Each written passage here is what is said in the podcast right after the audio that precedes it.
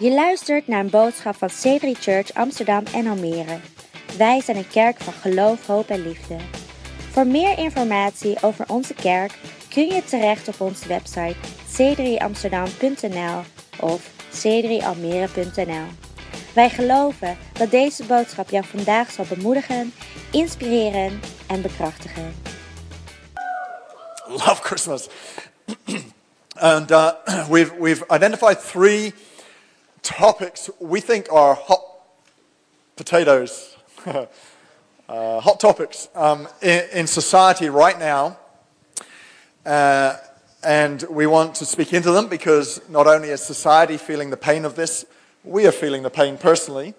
And that is, uh, uh, we're suffering from a crisis of identity um, the myth of happiness, and, uh, and also troubled by uh, an intolerance or um, a, a, a getting over offense, let's just say. Yeah. People are getting offended at so many things that people do and say. It's like freedom of speech is, getting, is, is being shrunk. And so we want to talk about how to get over offense, live in peace. That's in two weeks. Next week, we'll look at the myth of happiness, why it is you should not be pursuing happiness. Uh, and, and today, I want to talk to you about identity. This message is called uh, The Gap in 17. Turn to someone and say, The Gap in 17. What is he on about? my my, my uh, subtitle would be a, a, Search for Significance. And I'll explain the gap in, in just a minute. But, I mean, how many of us have not had the thought, for example, of um, I'm not as good looking as him? I mean, you probably all think that when you look at me each week. I do apologize. It's just a gift. But, um, but if you were not to compare your life to mine, then you wouldn't have a problem with it, right? No, uh, uh you think, oh, I'm not as good looking as him, I'm not as smart as him, I'm not as something, uh, if only I could have a hairdo like her, you know, and we make all these comparisons with others, comparisons with our own expectations of ourselves. Uh, we compare with social norms and social trends and feel like we're, we're meant to uh, comply with that, roll with that, uh, and, and, and we feel like that's where our identity comes from. And so we end up thinking our sexuality defines us, for example, or our career performance defines us, um, or, or our successes and our failures define us. But none of those things define or describe who you are. I'm a father, I'm a friend, I'm a leader, I'm a husband, but none of those things are who I am. They're just roles I play. There has to be an authentic me. There has to be an authentic self that is consistent in all of those things so that I'm not performing all the time in every aspect of my life. Uh, and so we seem to be on a search for significance. Uh, let me just read you this quote from Lady Gaga because, of course, she's the fountain of um, all wisdom. And this is. Uh, a tweet just to perhaps illustrate that we're all on a search for significance and some seem to find it in the wrong places. She says this in her tweet. She says, Madonna hates Gaga. She's over. I don't need anybody's permission to be remembered. I will be, whether they like it or not. Uh, maybe I didn't say that with enough attitude, but uh, I think you get the idea of the attitude that is in that tweet, which just goes to show we're, we're searching in all sorts of places to try and find our significance, and we're failing. Five, or oh, more than five people will commit suicide in the Netherlands today, uh, and another five will commit suicide tomorrow. Every day of this year, uh, 5.2 people are ending their lives, and the biggest uh, age group in which that's happening is in the middle-aged age group. Now, the research doesn't say why that is, but I would like to suggest it's because you hit a moment in your life where you do begin to go, Am I good enough, Father? Uh, am I happy enough? Is this all that life was meant to be? Uh, who am I? And you start to assess, Am I making a difference? I reckon every single one of us at some point in our lives have asked certain questions that may not be those questions, but sound something like it. Do I matter? Does anybody love me? Do I, do I have any significance around this place? The answer, of course, is yes, somebody does love you. We'll find out who that is. No, we all love you. Uh, you do matter. You are significant, but we'll get onto that. The point is this We have a search for significance because we're broken in our identity. If we could heal our identity, then we would no longer need to search for significance because you'd be happy with who you are. So, given its lead up to Christmas, we're going to see this through the eyes of the shepherds. And, uh, and so I want you to turn with me to Luke chapter 2, just to set the scene. In Luke chapter 2, and we're going to look at the story of the shepherds. Let me give you some context. These shepherds are standing in a field near Bethlehem. Uh, now, get this shepherds were uh, smelly, dirty workers who were not allowed into the temple because they were unclean. So, these guys were rejected from the most significant part of society at the time. They were not accepted. So, what did they do? They grouped together. It's what people tend to do. They group around a social norm. And we're seeing all sorts of social norms developing where people are finding their identity and thinking it's their identity, but it's not their identity. And so the shepherds did this. They grouped around their brokenness, their, their uh, sense of rejection, and then suddenly, out of nowhere, an angel appears to them and, and says, Do not be afraid. Because they were afraid, trembling, going, What, what are you doing here? You've, you come to the right address. Maybe you need to reprogram your GPS. Surely you should have turned up to a priest or some good person, not to me, not to us. Have you come here to reject us? Have you come here to punish us? Are you going to tell us off for something we've done wrong? Uh, some of you have those voices in your head so frequently. Today I'm going to help you try and settle that down. So the angel said, Hey, I want you to go to Bethlehem. I want you to go and, and meet this uh, man called Jesus. He's the Savior of the world. And so uh, they were up for it, which is where you get to when you're pretty broken. You're up for anything. And we read the story here in verse 16. He says, So they hurried off and found Mary and Joseph and the baby who was lying in a manger. Verse 17. Everyone say 17. Because I'm getting to the point of the title of the message The Gap in 17. 17. It will get more profound than, than, than the number. Um, when they had seen him, when they had seen Jesus, comma, space, gap. They spread the word concerning what had been told them about the child. And listen to this. These, these, these are people no one used to listen to. These are people who were rejected from society. Listen to this. All who heard it were amazed at what the shepherd said to them. What happened to these shepherds? One minute, no one wants to listen to them. The next minute, everyone wants to listen to them. One minute, there is a sense of insignificance around their life. The next minute, there's significance around their life. And the writer doesn't tell us what happened. It just said they saw Jesus, and then everyone was amazed at what they said. What is the gap? I need three volunteers. Who can help me? I need three volunteers to give me a hand. You, are going to do nothing but hold a board. Just a, wonderful. Come on down. Um, I want you. We're giving Jerry a break. Uh, I need you to stand here. Remy, wonderful. Aya, beautiful. Uh, you can stand in the middle because you're, uh, the, you're the really good looking one. And the others are just good looking. But you're the. There we go. Got myself out of that hole. I, I want you to hold that. Beautiful. Thank you. Remy. There we go. Does that say 17 from where you stand? Okay, and that's a comma. That's your cat. That's 1.7. Stop it. Uh, not in the English service, only in the Dutch service. In English, that's the comma. Um, we're talking about the gap in 17.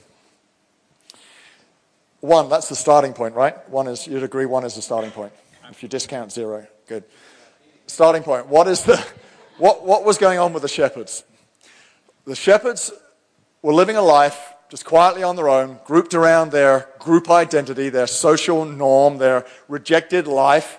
Uh, what, what happens when you have been rejected, typically? What is the identity you then portray? If you've been rejected, typically what you end up doing is rejecting others. Uh, you may have some other thing that's influenced you whereby it causes you to, uh, to get defensive really quick. Maybe you've not felt the acceptance of others, so your Your broken identity shows itself in excessive self promotion. Uh, or selfies, we call it, but excessive self promotion uh, because you have a, a, broken sense of worth uh, or value. Uh, but whatever it is, you're expressing uh, a sense of broken identity. I don't know who I am, so what I'm going to do is project what I know I am, and that is my inner pain, out there. Now, the truth is this I wasn't trying to label any one of us just then, I was trying to label all of us. We were born with a broken identity. Then there was a gap. We'll come back to the gap. and then there's the seven. This guy's got it all together.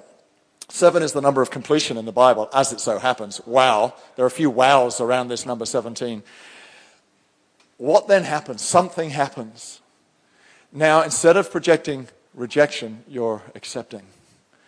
Instead of excessive self promotion, there is excessive other promotion. I want to I wanna make you feel good about you.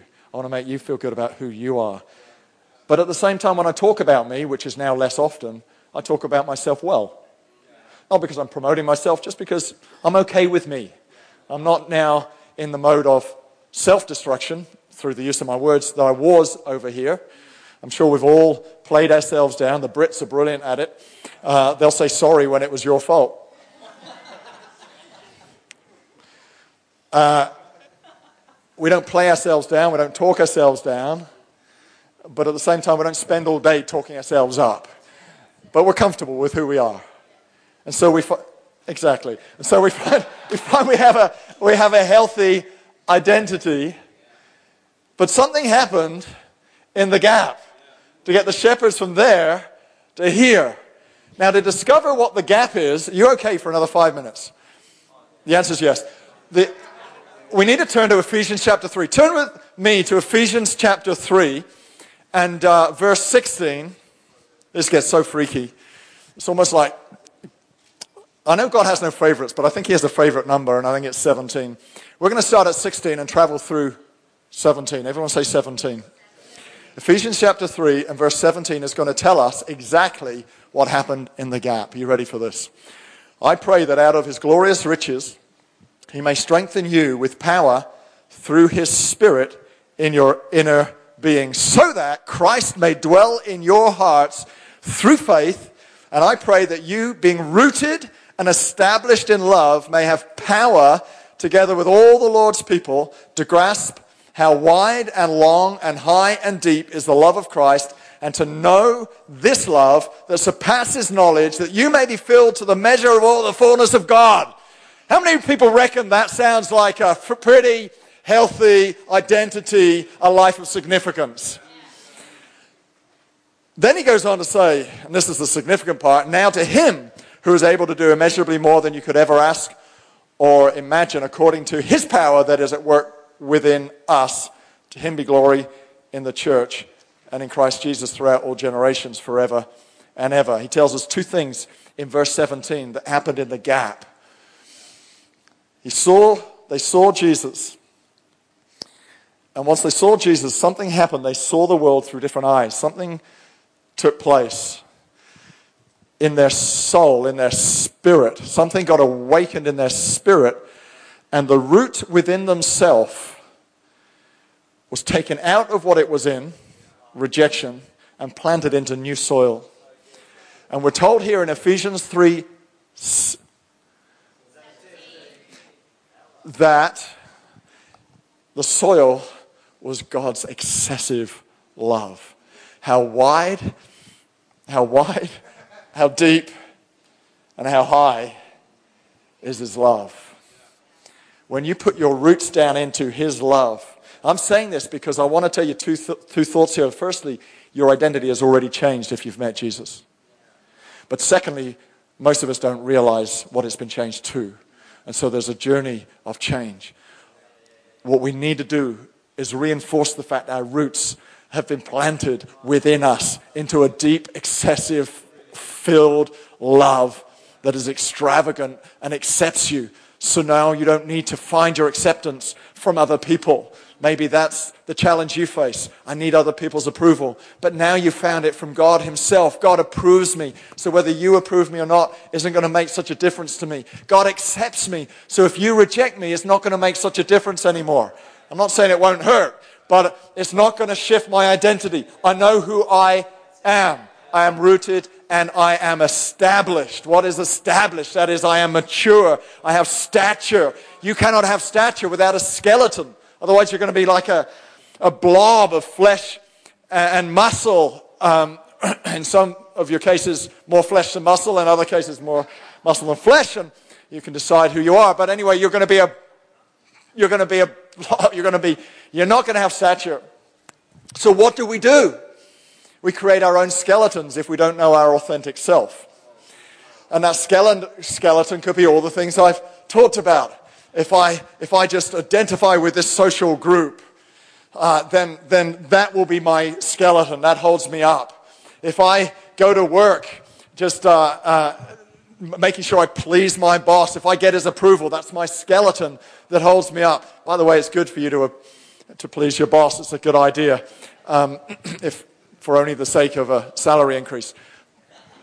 But it's not what shapes your identity. So we look to these other places to shape the skeleton, the stature. And Paul says in Ephesians 1, uh, 3 that we are established, our skeleton structure, our stature comes from how wide and how deep and how high is the love of Christ. And then he goes on to say, because as if we weren't convinced by that, you can, you, um, it, it uses the words, you have the power to grasp. Why does it say you have the power to grasp it? Because I think sometimes we fail to grasp it. Oh, let me share with you a dream I have. None of you would have this, according to how the feedback went in the first service. In the first service, I said, We all have this dream, right? Don't we? Yeah. Silence. So, this is the dream I have. I'm, I'm being chased by something and I'm trying to run away. Or occasionally it's, I'm trying to get somewhere and I need to get there fast and I'm trying to run to it, but I have no power. It's like my legs are made of lead and I, I can hardly run and it's, it's, it's internally so painful because everything in you wants to move, but you can hardly move. Anybody ever have that dream? Oh, good. You're my best friend. Beautiful. We must share a coffee straight after. That'd be awesome. Love that. Kindred spirit, kindred mind, kindred dreamer. Sometimes I feel like we're trying to chase after something, but we just don't feel like we can grasp it. We know that God loves us, but God, it just doesn't feel like we're quite grasping the significance of it, or uh, we can't quite grasp that it's making a big difference to who we are and it may be for this reason that we're trying to grasp out there for something. And he says, He has given into your inner self, your inner person, the power to grasp. The grasping is by the Holy Spirit on the inside. We need the Holy Spirit to illuminate to us who we are. That is what happened in the middle. Rooted in love, established in love, and given the presence of the Holy Spirit to understand what that means. Can we give these guys a hand? Beautiful. Thanks, guys. Maybe you could just lay it down there as a reminder, and that's it. Fantastic. So, I want to share with you just three things that, um, that I have actually done in these last seven minutes. Three things that I've done to help, help me discover who I am and therefore try and solve this search for significance. And the first is this you discover who you are in the presence of God. For all the reasons I've just mentioned. When you're in the presence of God, you, for some reason, that grasping after, that hunger to find your significance somewhere else ceases for a moment. And He breaks off those things that you've been feeding yourself with for your hunger for Him to grow. It's like He, he will illuminate your true self. He will illuminate who you really are in His eyes. You see, the reason why we struggle with who we are is because we struggle with trying to define what identity is. Psychologists will tell you identity is formed and shaped by significant things around you, social norms and trends, by your family of origin, by and all the and that's a true observation, but it's not the truth. Those things do not determine who you are we let them determine how we think about ourselves, but it doesn't define who you are. When Moses said to God, Who are you? Who do I say you are? God said, I am. Now, he could have said, I'm the creator, I'm the father, I'm the savior, I'm the, and he would have been right. But that's not who he was or who he is. That's just what he does. That's how he shows himself to us. Moses goes, What do you mean? Who, who I am? Can you give me a better answer than that? I'm, not, I'm hardly getting my head around this, let alone trying to communicate that to three million Israelites. Can, have you got a better answer? No, Moses, you're not getting this. I am who I am. I just am. Your authentic self, your identity, is your existence. I know that I'm not you, and you know that you're not me. And some of you are thanking God for that. I, I know that I am uniquely me and I'm not you.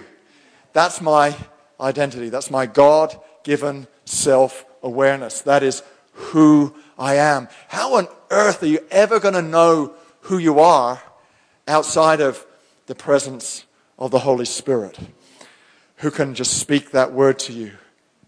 You just are who you are, and you're very good. You just are who you are, and everything about that is what I created you to be. You just are who you are, and I am so excited about it. I get up every morning and I rejoice over you. You just who you just are who you are. And that is why we need time in the presence of God. Because only the Holy Spirit can illuminate that inside of us. The second thing I do is this you discover who you are in God's presence, but you discover who you are also in God's voice. There are all sorts of voices in our lives telling us things, all sorts of signals and messages communicated to us. When I was at school, I was a great cricketer. Now, cricket is a great English sport. So great it's played only in England and amongst its colonies. But nevertheless, it is a sport for gentlemen, which is clearly what I am.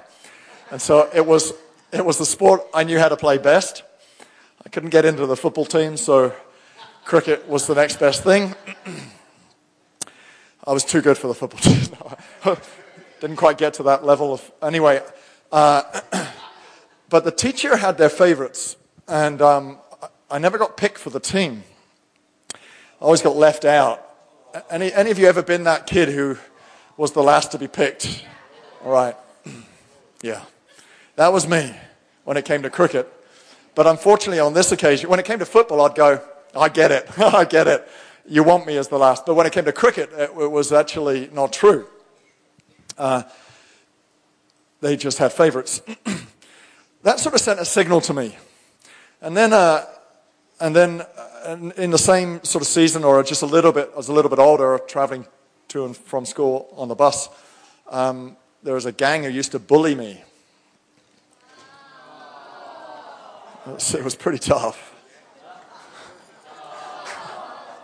really tough. um, and, and, uh, and, and so that went on for, I don't know, felt like forever. It was a couple of years, section of my life. And, you know, I, I could tell you a few more stories because it's actually helping me right now. I, I might just uh, share a few more of these painful moments. But all of them started to send a signal to me. It was like a voice into my soul you're insignificant. You're not part of the circle. You're not in the in gang. You're not in the, you're not in the club. You're not one of us. And I had to wrestle that down. I had to work that out. I had to get a hold of that lie. And I had to, and it took me a long time to take captive my thoughts and hear a different thought. I hear a different voice that's saying, You're amazing. You are okay. You're fully accepted, totally pleasing. You're a child of God. I had to make a choice every day for a whole season of my life. Every day, it was a deliberate choice that was a battle in my mind the lie, the truth. I had to decide what voice I was listening to. If you're a a teenager or a parent of one. We have teachers now who are saying to 12, 13, 14 year old kids, explore your sexuality. Uh, and that's so dumb. It's so uninformed. It's so misguided and misleading. If you're a teacher, please, please be well researched before you give advice to children because what does it do? It sends their emotions out to sea. They get lost in this. Because what, when you're a teenager, your, your, your emotions are lost at sea anyway. You don't quite know how you feel about anything. You know? If you're a parent, so tempting to go explore, find life, you know, discover yourself. But at that stage of life, you don't have what it takes. When you're lost at sea, what do you need? What would be the most helpful thing for you? It would be a compass, not just a wish and a hope that you're going to find land one day. Oh, maybe if I go in this direction, I'll explore a different gender. Or maybe if I go in this direction, I'll, I'll, explore something else. Maybe I'll go in this direction. I'll, I'll explore the illumination of party drugs. Or maybe if I. And so there's all these things to explore because no one is giving a compass that says, here's the good path. Wouldn't it be amazing to get to age 30 based on a, a, season, a, a, um, a number of successes you've had because people have been so good at affirming who you are? You're such a beautiful little girl. You're such a, an amazing young man. Rather than, uh, I'm not quite sure what you are, why don't you go and explore? Said, oh my gosh, where's that going to leave you? And, and, and, and so the confusion that many people struggle with as they're growing up, which is a genuine confusion. I'm not belittling this issue at all. If anything, I'm inflating it to say it's a serious confusion that many people struggle with. There is a way of dealing with it, and it's not to say anything goes. There is a compass that will help you be guided toward what true identity is. Your identity is not found in a social norm or a social grouping or a tribe or anything else. It's found in an illumination of the Holy Spirit, listening to the voice that says, You're amazing. You're a child of God. You're fully accepted, fully pleasing. There is no one like you. You're unique. I love the way I made you. You're incredible. What voice are we going to listen to? And finally, the third thing I've done that's helped me is you will discover your true self, your authentic identity in God's community. It says in verse 18, he says, Together with all of God's people, Together with all of God's people, you will have the power to grasp how wide and how deep and how high is the love of Christ. See, there's something here in this community that will help affirm your true, authentic identity. Because here you are in the presence of God who reveals to you who you are. Here you will hear the right voice that says, You can do it. You're amazing. That's okay. What is the immediate thought you have when you get off the stage? To deli- this is an emotional thing we do. Is, uh, oh, I should have said that. Should have done that. Did that make sense? So why do I get up here and say to Sipka, that's incredible. I just, and it was, it was just full of revelation. Because the last thing any, and, and that's genuine by the way, I don't say it just to, the last thing anyone needs is an affirmation of all our doubts. What we need is an affirmation of the glimpses we're getting of our confidence. You will get that here.